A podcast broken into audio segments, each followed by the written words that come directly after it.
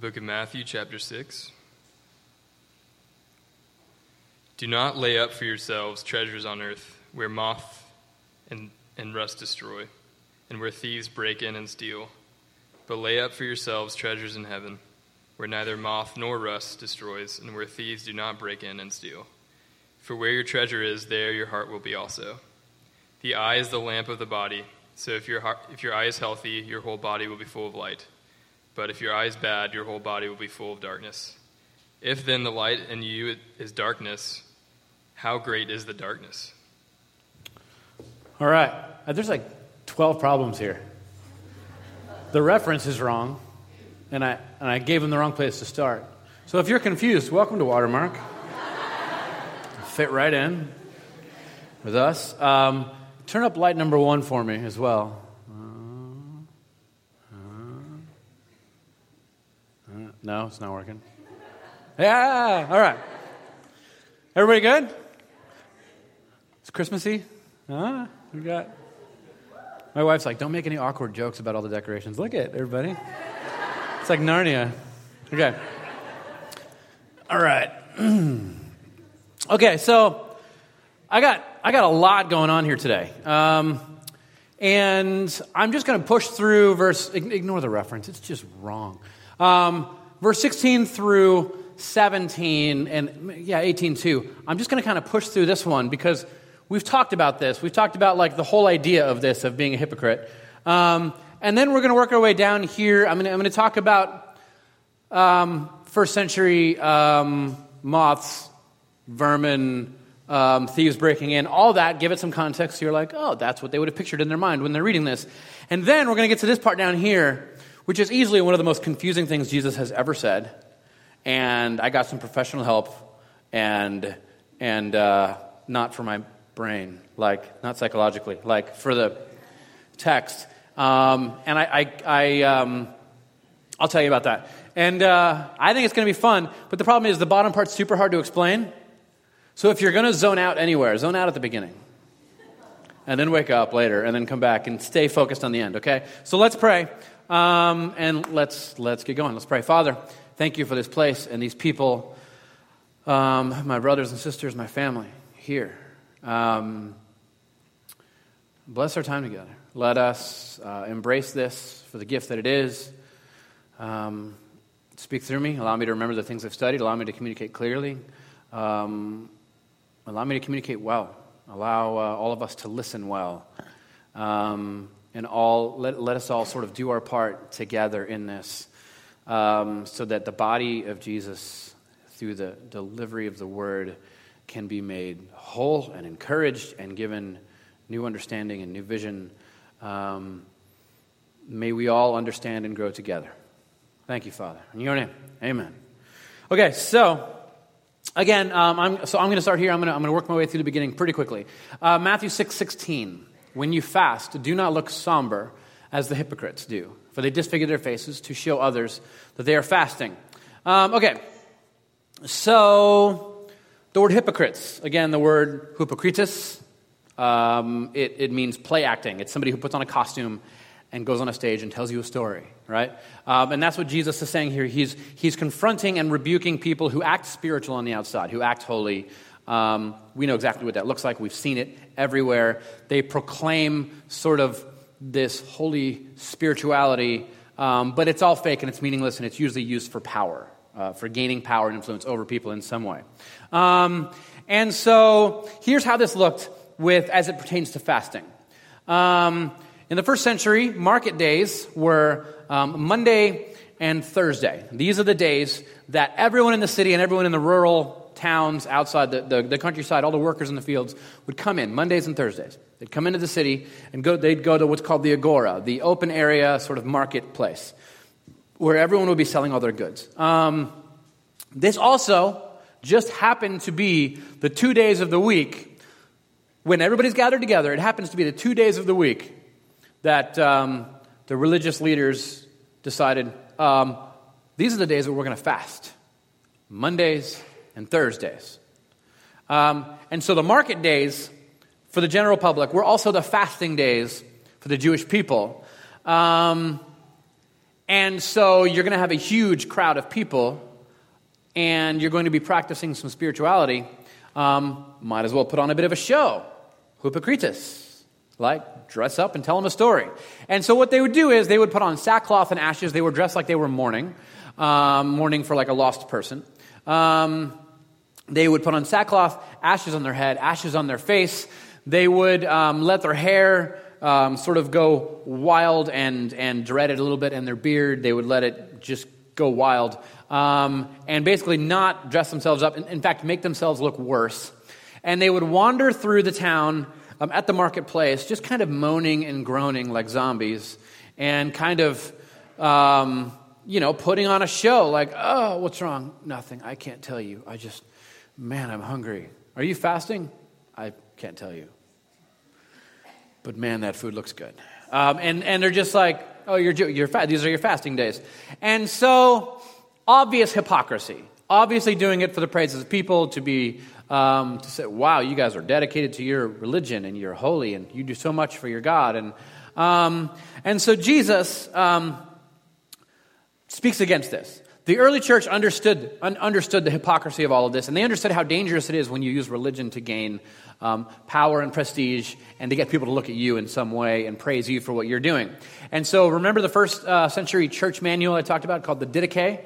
Uh, in chapter 8 of the Didache, it's, it's a first century manual for how Christians are to live. Um, it's, it's not in the canon um, of Scripture, um, it is just an extra book that we now have. But it says this it says, Let not your fasting be appointed in common with the hypocrites, for they fast on the second day of the week, Monday, and on the fifth, Thursday. But do ye fast during the fourth and the preparation day. So they would fast um, on different days altogether so as to separate themselves from what was going on. Um, not only that, they followed the teachings of Christ uh, that he lays out in verse 17, where he says, But when you fast, put oil on your head, wash your face, so that it will not be obvious to others that you are fasting but only to your Father who is unseen. So they would oil their hair and they would, they would brush their hair and their beard and they would dress up nice and they would clean their face and they would make it look like they were not fasting at all and nobody would know. And then their fasting would have spiritual internal impacts on their soul, on their spirit. It would be, it'd be internal prayer, um, a dialogue going with God. So um, it's a totally different way of being. Um, and the early Christians understood that um, there are two different things that you live for.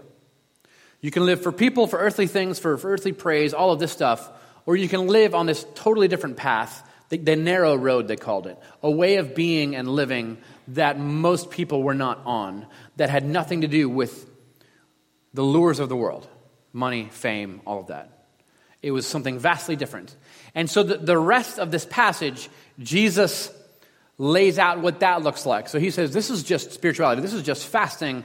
There is more. Um, and so Jesus says this. He goes on to say, Do not store up for yourselves treasures on earth, where moths and vermin destroy, and where thieves break in and steal. But store up for yourselves treasures in heaven, where moths and vermin do not destroy, and where the thieves do not break in and steal. For where your treasure is, there your heart will be also. Okay, so I'm going to work my way all through this. I'm going to start sort of, um, let me see. I'm going to start in the middle here, um, treasures in heaven part. Um, and then we're going to go up, and then we're going to go down. So, the treasures in heaven part. Um, I want to talk to you about the idea of heaven for a second. We have a specific sort of, in, in modern evangelical Christianity, there's this specific idea of heaven um, that is, it's a destination after you're dead kind of thing. Um, uh, that that is rooted more in Gnosticism than Christianity, than first century Palestinian Judaism that Jesus was and Paul was in. Um, it's a different kind of thing. Uh, over time, stuff gets kind of distorted and we lose context, which is why biblical scholarship is really important, um, as well as reading historians. Um, because we know a lot now, a lot more today about um, first century Palestinian Judaism, of which, again, Jesus and Paul and many of the disciples were part of. We know a lot more about that today than we did even 50 years ago. Um, uh, for one, we know that, okay, so the, the Jewish people did believe in an afterlife. They believed in resurrection. That was the, that was the start of it. That was afterlife. Um, and they believed God's people would be resurrected. Um, the Christians pointed to the resurrection of Jesus, and they called it the first fruits. They said, What Jesus is, that resurrection, he's the first fruits of which all of the rest of us will be. So um, when, they were talk, when they would talk about life after death, they would point to the resurrection of Jesus and say, Look, he's got his body, he's eating fish, but he's passing through walls. It's something different, but it's kind of the same, but it's different. Um, glorified body, there's all these phrases that they would use. Um, but the Jewish people did not refer to the state of life after death, they did not refer to that as heaven. They didn't. Um, heaven was a different concept altogether. Um, and so I'm going to I'm gonna give a, a, a, scholarly definition um, from N.T. Wright, of course. If you're playing Tommy Sermon Bingo, check off N.T. Wright. Um, and then I'm going to give you my definition that I had a while ago um, just sort of to open this up, and I have some scripture references here for you and everything. So, uh, N.T. Wright says, Heaven is God's dimension of the created order. So, I, w- I want you to like sort of think this through. Heaven is God's dimension of the created order, whereas earth is the world of space, time, and matter that we know. Normally hidden from human sight, heaven is occasionally revealed or unveiled so that people can see God's dimension of ordinary life. So, um, I would describe it as, as sort of God's normative when things are as they should be under the rule and reign of God, um, with Jesus as king, sort of thing. Um, and so, I, about nine years ago or so, um, I, had, I wrote a song about this idea, and I described it sort of as this, describing that realm, God's realm. I didn't call it heaven in the song, I called it God's realm. Um, same idea. It's until all are fed, until all know home, until all are free, until justice is done, until peace the way, until grace the law, until love the rule, until God's realm comes. So, like, that's my personal description of, of like this idea. It's, it's, a, it's a, a concept, it's a state, it is a it is something that is described tons of different ways in Scripture. There's, there's places where it's described as streets of gold because when you no longer need gold, what are you going to do with it? Eh, just put it on the road and walk on it, right? Like it's described as pearly gates because gates are normally built to protect things like pearls. Well, they don't matter to us anymore. We're going to put them on the, I'll just put them on, build a gate out of them, whatever. You know, like it's this whole other thing. Um, Jesus describes heaven as, or the kingdom of heaven. Now, hold on. Heaven and the kingdom of God, not the same thing at all. This all gets a, a little complicated, but nothing really matters on you figuring all this out, right? This is all conversation, and this is all um, part of the Christian tradition of like working on all of this. Um, kingdom of God is something that we are part of. We are citizens of the kingdom. Jesus is our King, Lord. Um, in the same way that we are Americans, we have a president. Um, scriptures would say, actually, you are not Americans. You are, um, you are um, uh, what is it called? Resident aliens. You're, you're citizens of a kingdom of which Jesus is Lord. And because Jesus in scriptures over and over again is described in this kingly description. Luke um, is the only person who calls Jesus Savior in, in the Gospels. There's only one, one author in scriptures that calls Jesus Savior, and that is Luke. And the reason he calls Jesus Savior is because Caesar Augustus was the one that was called Savior in their day. And Luke is basically saying, no, is not. Jesus is. All right? It's all, all the language is there. Um, it takes some understanding to sort of grasp it all, but it can also be understood and lived out. Um, Jesus describes the kingdom of God as something so wonderful and so beautiful that when you find, if you were to find it in a field, buried in a field, you would sell everything you had to buy that field and receive it. So it's this other way of living. It's where everything is as it should be. God is reigning. It is something that exists alongside of what exists now. We have the earthly realm and we have the heavenly realm. And one of the goals of Christianity is, is our work is to bring, as, as the Lord's Prayer says, heaven to earth. Bring heaven here. As, as where God is, that's how it should be. Um, and so there's all of that. Um, so, what the Jewish people are not saying is live your life for after you die. Don't worry about life now. I have heard a lot of preaching over the years growing up in a particular vein of Christianity that kind of taught um, nothing matters in life. People work so hard for this life and, and trying to make this place better, but all that matters is the other side. That is false. Um, God is working. God said creation is good. God is taking it somewhere. Um, I believe in the reconciliation of all things to God. I believe one day things will be made right. I believe God coming down is the whole thing, the reign of God here. Okay? So, um, when it says in this passage, do not store up for yourselves treasures on earth, but store up for yourselves treasures in heaven, we are being offered two ways to live kingdom of earth, kingdom of heaven. Both within our reach now. Jesus says the kingdom is at hand. Treasures in heaven. Um, not earthly kingdoms, treasures here on earth. And then he describes um, these treasures. Uh, let's see, make sure I'm not skipping anything. Um, and he describes it uh, like this Do not store up for yourselves treasures on earth where moths and vermin destroy, where thieves break in and steal. Um, I want to work through this real fast. I'm going to start with moths. Um, because, interestingly enough, in the ancient world, um, bingo, again, ancient world. I want to make a bingo card. I was just thinking about this this morning and give it to you guys. And one day we're just going to play sermon bingo. All the words will be there. Um, where moths and vermin destroy. So in the ancient world, the, uh, the clothing that you would wear was part of your wealth. There's this interesting passage uh, in the book of Second Kings where this person is, is, is due some payment. He did some nefarious he was a ne'er do well, all right? And he did some work and he's like, okay, well, I'm going to pay you. What, how shall I pay you for your dastardly deeds that you did? And he says, please, it says, please give them a talent of silver and two sets of clothing. Now, if you'll remember, we talked about this. A talent is, is literally the largest measurement in the ancient world of money. So that's like me paying you for doing something and saying, I don't know, Give him like, give him a billion dollars and a pair of Levi's and a new jacket. and we're like, I can buy my own, thanks.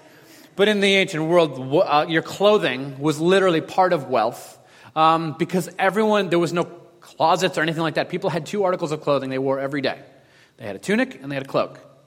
Which is why when Jesus says, if they ask for your cloak, give them your tunic as well, and you are there standing exposed, but you're also exposing their uh, injustice for taking everything from you. It's sort of like a prophetic, look what you're doing to me kind of thing. Um, and so anyone who had more than that uh, was very wealthy, because if you had more than that and you didn't have money, you would sell that and, and get money to live.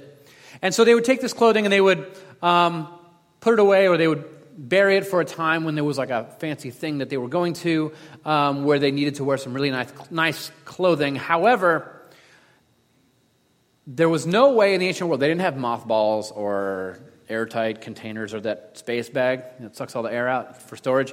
Moths would just start eating the clothing. They, clothing did not last long. So if you're the kind of person who had extra clothes, um, they were, it's like driving a car. It's every day going down in value until the day where it's too eaten up to wear, and then you just throw it away and buy a new thing. Uh, so this was a big deal. Um, and then you have the second part here uh, where moths and vermin destroy. Some of your translations, if you're using, I think, King James, New King James, or if you're using, I think, even maybe ESV, I don't remember, um, will say where rust destroys, metal is destroyed by rust. Um, um in NIV, it says where vermin destroy. Um, there's a discrepancy there because the word for vermin destroying is the word brasis, and it simply means eating away. Um, but the reason the NIV translates it as vermin eating away is because they're using sort of the more the, the, the latest scholarship, which sort of understands that um, this is likely referring to a rich person with large storage houses full of grain. Um, there's a, a story where Jesus tells of a person who comes into wealth and he has lots of grain and nowhere to store it all. Instead of giving it away to people who need food, he says, You know what I'm going to do? I'm going to tear down my barns and I'm going to build bigger barns. It's in the book of Luke 19, I believe. I'm going to build bigger barns. Uh, and I'm going to put all that grain in the bigger barns. Um, and Jesus says, You fool, because today tomorrow, he, what he says is, You fool, you, you've done all this work and you've stored up all this grain. Tomorrow, basically, you're going to die and you don't even realize it. Um, and so, this is the idea of the seconds a person would build these huge silos or these huge barns and he would fill it up with grain, with wheat, um, instantly the rats and the mice would move in, and the bats and all these other things, and they would just start eating the food. There was, what Jesus is saying is, there's no way to keep anything you have, any kind of wealth you have, from just disappearing. You can't stop it from disappearing. So, why are you trying to hold on to it? Now, we live in a more sort of complex, more intellectual society today, right? Where, where we have all these fancy schemes of like put money here and it'll actually get bigger, it won't deteriorate, or at least it'll keep pace with the economy and this and that. Um, and we fancy ourselves for being all secure in the, the, wealth that we have, and then something like 2008 happens, um, and people are just shocked that they would lose everything. I can't count on two hands the number of friends who had houses foreclosed on. We were just that generation that came of house buying age at that particular time, and it went bad for all of us. Um, and the decisions had nothing even to do with us. It was other people made decisions that stripped away the lives and the wealth of everyone else. Um, Jesus is being very prophetic. You can't keep it, it's all at risk any given moment of the day. He goes even farther. He says, uh, where thieves break in and steal. So, um, the word break in. Uh, so, a lot of your translations are going to translate this into ways that you will understand. Someone will smash your window, break in your house, and steal your stuff. Uh, in the ancient world, they had their own ideas um, about how things happen because they happen different. The word break in is the word dia rusain. It means, literally means to dig. Um, and the reason it's described like this is because um, this is sort of what the idea of the ancient Roman home, this one is a little more Egyptian, but it's still made out of mud bricks. It's kind of the same, uh, it's, it's the same material they would build their houses out of. And one thing things would do in the ancient world is they would take a uh, sort of a shovel or a rock and they would dig through the wall while you were gone. They wouldn't even bother breaking in the door or climbing in a window. Dig through the wall behind the house where nobody can see and climb in and just take your stuff. Um, if you had some money, um, you could purchase a strong box and put everything in what's called the strong box, big heavy thing. It'd be weighted down, it could be buried. Um, and it's harder to get through a wall because it'd be very, very big. And so that would be a little more protection. Most people didn't have any extra money to do anything with. And so what they would do is they would dig a hole in their house, uh, in the floor, and they would bury it. Some would make a, a tunnel and put, hide their money and their things that mattered to them in the hole. And so what Jesus is saying is, but you could, you could go to work today and come back and somebody would have dug into your house and dug into your floor and just taken everything you have. There was no way of securing wealth in the ancient world. And Jesus is, is commenting on that. What we have now is the illusion of protection of wealth in today's society. Society is much more fragile than we would be led to believe. And so the early Christians understood this. Um, and they chose to live in different ways. They said, This is not what life is about. Buying up all this stuff, saving and saving and buying a car that every day is depreciating down to nothing. And he says, the early Christians said, We're going to do this differently. Now, um, I want to tell you a story about, uh, it, it, about this uh, guy named Emperor Decian. Um, in the year 250 um, CE, Emperor Decian is ruling over um, Rome. And he starts what's called the, uh, the Decian persecution of the Christians. So this is about a little less than 300 years after Jesus, after the time of Christ. And the Christians, the, the church is in full swing. Um, churches everywhere, spread throughout the Roman Empire and elsewhere. Um, and he starts this persecution, um, sort of reign of terror on the Christians, and is rounding them up, killing them. And at one point, he sends out um, his, um, his, his prefects in his different cities to say, hey, he says, hey, you know, people go to these Christian communities, people join these Christian communities, and they, they gather regularly and they give money to the church. So I imagine these churches are full of money. Why don't we just take their money? And so the Roman prefects in every town demand that the, the, the deacons of the churches, who are the ones who take care and watch after the dispersion of the money to the poor, um, demands that they bring all the treasures of the church and bring them to the palaces in Rome. And so the prefects start making these demands. And so the Roman prefect of, of uh, Rome calls one of the deacons. His name is, um, his name is Laurentius. He's, the deacon, he's one of the six deacons uh, in the Church of Rome. Um, and he says, Laurentius, uh, you have to bring all your treasures of your church here to our building. And so Laurentius shows up, and he's there, um, and he stands before the Roman prefect. Um, and instead of bringing money, what he brings is he brings the widows and the orphans, orphans who were being fed. He brings um, the sick who were being nursed. He brings the poor whose needs were being supplied. And he, and he looks at the Roman prefect and he says, These, and he points at them all, and he says, These are the treasures of the church. And then I have a direct quote. He says this He says, Behold, these poor persons, the treasures which I promised to show you, to which I will add pearls and precious stones, those widows and consecrated virgins which are the church's crown. So he says, the people, the people who are here, whom we have built relationships with, whom we have grown um, in life with. People who have come with needs and we have fulfilled their needs, and, and who have also come with needs and seen our needs and filled our needs. Um, these are our treasures. What you consider wealth is not at all what we consider wealth. And this is how the early Christians described treasures heavenly treasures. Treasures in heaven. That's what this is. Um, and so every time Laurentius is, is drawn or painted, you will see um, um, the, the Catholic Church hundreds of years ago declared him a saint. Um, um, and I'm not Catholic, so I don't know what all that entails. But um, he's, every time he's painted, he's drawn with this gridiron that he carries. The reason he's drawn with this gridiron is because um, after he makes this pronouncement, the, uh, the representative of Rome standing there was irate and he was angry.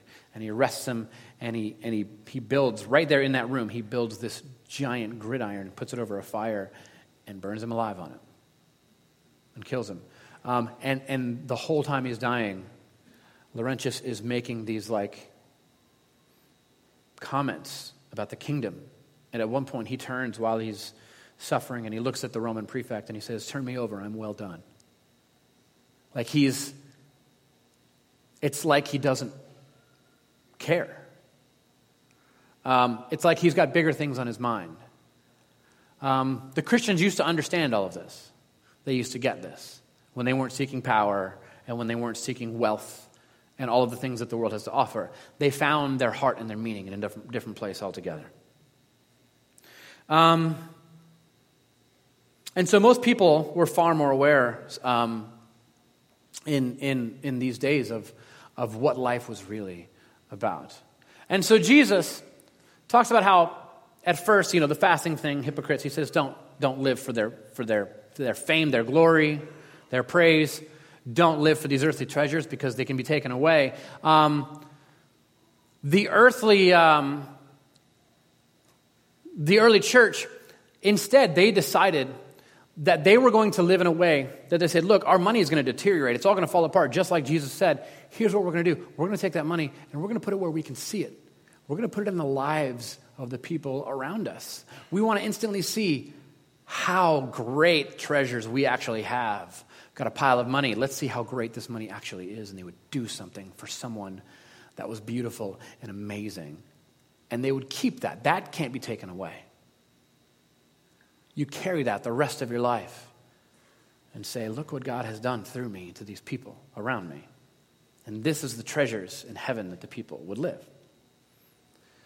So there's this amazing idea behind all of this that are really connected, um, the teachings of Christ, with the first century church. Now, um, Jesus ends all of this, this conversation on treasures on earth and treasures in heaven with this other passage, and I want you to read this uh, with me. Um, just try to comprehend this for a second. It goes like this uh, verse 21 through 23.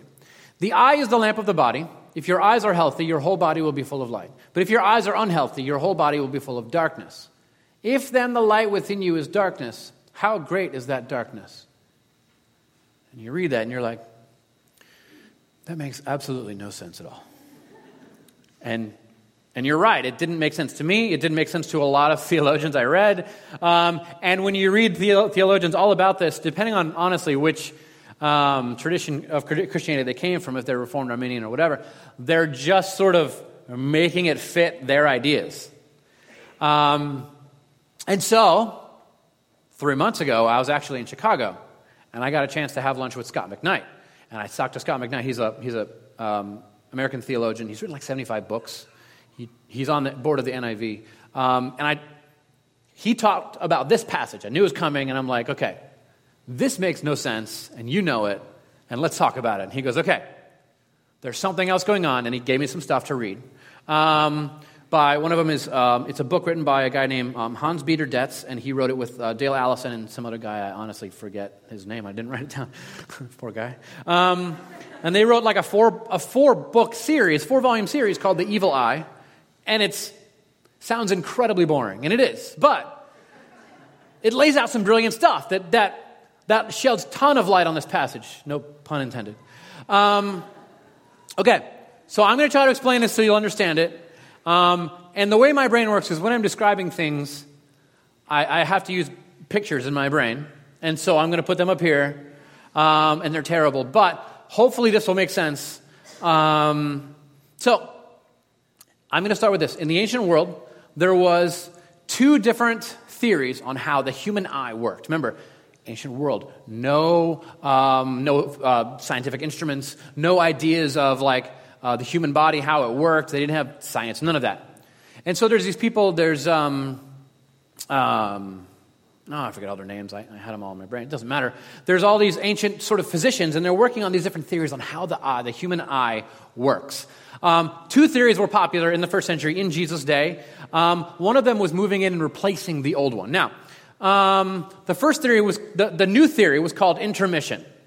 Um, and intromission sort of works like this light from the outside travels into the eye and into the body and sort of illuminating. Turns out that was right. They figured this out all by themselves without all our fancy stuff. Um, however, there was a, um, a, a lot of controversy because it was replacing this old, long held tradition called extramission, which held that there was a light in the body of which the eye was considered the lamp um, and that the eye was not passive but active. The eye was sort of projecting light and scanning, sort of, in a way. Um, which, if you just watch the human body, that's sort of, it looks like the eye is like doing something, like putting out, taking in. It looks like the eye is doing things. Um, but they considered like there was this divine sort of some people called it a divine spark, divine like light, sort of, and it was, it was in you, and the eyes were the lamp. Either way, um, no matter which side you believed, there was this understanding that the eye was what they called the lamp of the body. A lamp. Um, you will see this if you just understand now, you have this context when you read the scriptures. When you read the word lamp and when you read the word eye, Switch those words, and you will see some profound spiritual thoughts. It's amazing. I'll show you some. Um, but um, they would think of a lamp, an ancient sort of thing like genie kind of thing, right? Um, Christina Aguilera, genie in a bottle kind of thing. And they would light one end, and there'd be oil in it. Um, oftentimes, when you look at these pictures of these ancient lamps, if you just Google them and look at them, oftentimes they are literally, if you look at them from the top, shaped like eyes. Um, it's the same shape, except there's a flame on one end coming out the end. So, um, when you read the scriptures and you see the word for lamp and the word for eye, oftentimes they're interchanged. Um, in the Old Testament, especially, you have Proverbs 21 haughty eyes and a proud heart, the lamp of the wicked, are sin. Haughty eyes, lamp of the wicked, proud heart. Um, what's inside of you lights that lamp, right? See? Okay. Um, and there's more. Proverbs 29 13, the Lord gives light to the eyes. And so there's this sort of spirit indwelling and all that, all that language, and, and God lights your eyes. God gives light to the eyes. In other words, life. God brings life. Um, and so this is sort of, the, in the ancient world, you have extramission sort of going on. This idea, it's like stuff moving from the inside to the outside. Um, and there's other passages. I mean, uh, thy word is a lamp to my feet. The scriptures are eyes for my feet. They help me see where I'm going. Right?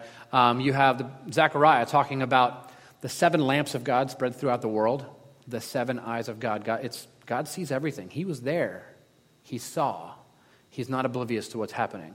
All this language sort of plays together, and sometimes when you read the Bible, you need to understand a, a little bit of history. Um, you don't, I mean, you don't need to. You can, you can read it. I'm just helping supply a little more because there's tons of information out there. Um, and uh, some of this stuff, it kind of, pun, illuminates uh, what's going on in the text. Okay? Um, so, now that we have all of this, and hopefully I explained this well and you understand what's going on, let's read. I'm going to break today's passage, that light part, into a couple parts, and let's look at it. Um, but if your eyes are unhealthy, your whole body will be full of darkness. If the lamp is broken, if it won't light, if the wick is burnt out, if the oil's gone, if the, if the lamp is, if the eyes are unhealthy, the lamp of the body is unhealthy, your whole body will be full of darkness. Okay? So there's that. This now makes sense. There's no light in your body, there's nothing coming in. Um, so that, there's a bit of intromission there. Um, and there's a mention of extramission here, and then it moves back into intromission. If then the light within you, if then those of you who thought you had a light within you, actually turns out to be darkness, if they're right about this, so he's literally commenting on first century, um, like medical journals, I don't know. Um, if the light within you is darkness, how great is that darkness? So, look, if the lamp is broken and you don't have light inside of you, man, is it going to be dark in there. Okay, so that's sort of what's going on here. Maybe you'll, you'll understand some of that a little better now. Um, but there's one more brilliant pun that Jesus is making. One more. And it has to do uh, with the word he uses for healthy. If your eyes are healthy, if the lamp is healthy, if it's functioning right, if it's all working, your whole body will be full of light. Healthy is the same word. It's the word haplos. It's the same word that is translated all throughout Scripture as generous. Because in a dark room, if you light a candle, that light shed, it, it's, it's generous. And this was the metaphor that they would use for being generous someone who just gives light. They're a generous person, they give light. Okay. So there's like this layered statement that Jesus is making. And I love it. And I was sitting at my desk, like so excited, like, babe, come look at this, and telling her about it. Um, I was like, you'll know when I draw pictures. Um, so if I was to like sort of take all of this concept and translate it into an under, like something that we could just read and understand, like sort of a commentary kind of thing. Here's what I believe Jesus was, was saying um, Be generous and do godly things with what you have. For if you look at the world with generous eyes, emitting light everywhere that they look, then your entire body will be filled with generosity. It will be flowing out, it will also be flowing back in. But if the lamps of your eyes are broken, if they are not emitting generosity and lighting up the world around you, then you will never see a generous world, and your heart will be filled with darkness. After pondering over this for a long time this week, this is the conclusion that I, that I honestly, fully believe Jesus is, is giving us. Um, I would describe it also like this. Um, have you ever thought to yourself, like, I just, I haven't seen anyone be generous in a while. I, I just don't see any generosity in the world around me. Well, Jesus, what are you? If you want to see generosity in the world, do something generous, and then you will see it. It's sort of this it's coming, it's coming, it's coming out of you, it's also going into you, and whatever you pour out will be taken in. So he uses this sort of metaphor of the eye and how it works and he says, just make sure the lamp works. Just make sure you're being generous. And it doesn't matter if it's going out or it's coming in, the whole thing is going to be full. You're going to be full, the world's going to be full. Whatever you want to see in the world, put it there, and you will see it. If the space you're in has no kindness, no grace, no goodness, no generosity, um, that also means that you are not giving those things. You are not being loving or kind or generous. And you're standing around talking and wishing someone else would do this thing if you did it, it would be done. If you want to see a loving person, be a loving person and then look in the mirror. There's one right there. It, whatever it is that you want to see in the world, do it. Not only will it be there, you will be filled up. This, at the center of the Christian message, um, at the center of the universe, the heart of God, is a God who practices this, shows us how to do it, and then like asks you to do it and join him in it. So it starts off with a God who creates the world he wants to see and then puts the image of God there. So there's the image of God right there in the world. Um, and when things go awry, um, God wants to see a person whom he describes as like a truly human person, a truly human person, the way that humans were meant to be.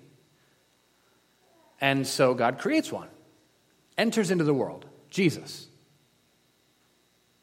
What he wants to see, he does. Um, and perfect love in the scriptures is described as what? Perfect love. Greater love hath no man than this, And he lay down his life for another. God wants to see true love in the world. God brings true love into the world, lays down his life for another.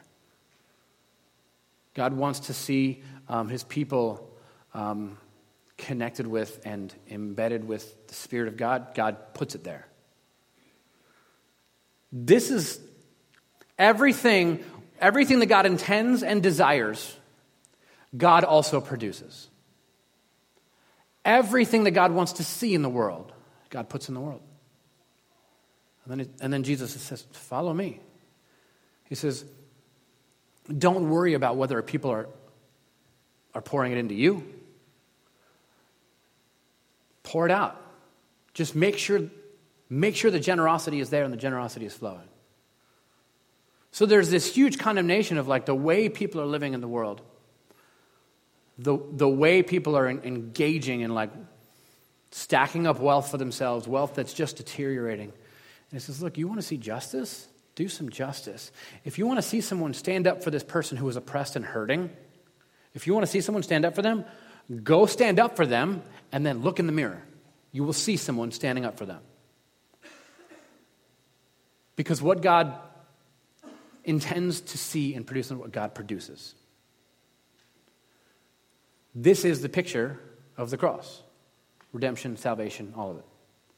This is how it works. Um, we're going to take communion as an exercise in that. Um, communion in this scenario would be the intromission, taking into us. Communion service, by the way, you can go ahead and take the elements if you like. Um, God sort of intromission, putting in us the gospel. And this is our part where it flows out of us into the world. So, this is the part where we take it in. We are reminded to go out here. We are reminded um, make sure the lamp is not broken. Make sure, make sure there is generosity in your heart and in your life. And you will see a different kind of world and the things that you treasure. I mean, Jesus goes on in the passage to say, um, where, your, where your treasure is, there your heart will be also. If you are pouring into people, you will love people. If you're pouring into the stock market, you're going to love the stock market. Like it's the same thing. That's how life works.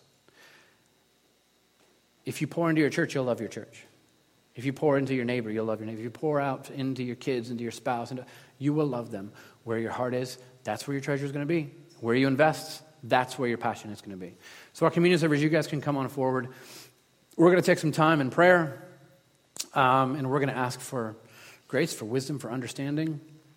We're going to ask for uh, eyes that are generous, that we would see the world um, through the eyes of God, and we would pour ourselves out. Our bodies would be broken and poured out for those around us. And that we would see new treasures, not the ones that we've always been living for. Let's pray. Father, thank you for this place and these people. Give us new hearts, new minds, new ways of looking at the world. Illuminate the lamps of, uh, of our body, our eyes. Let us, let us be generous. Let us, when we look around, see generosity because we're being generous. Let us see love because we're being loving. Let us see reconciliation because we are taking part in reconciliation. Thank you that what you intended to see, you gave to us. You didn't stand there and demand it from us. Remind us of that. We make so many demands of the people around us because we want to see some particular thing, and so we demand people give it to us. Let us remember how it works in the kingdom of God, in the realm of heaven. Whatever we desire to see, let us, let us give, let us produce. Let us take part in it, in the renewal of all things. Thank you, Father. In your name, amen. Take communion with us.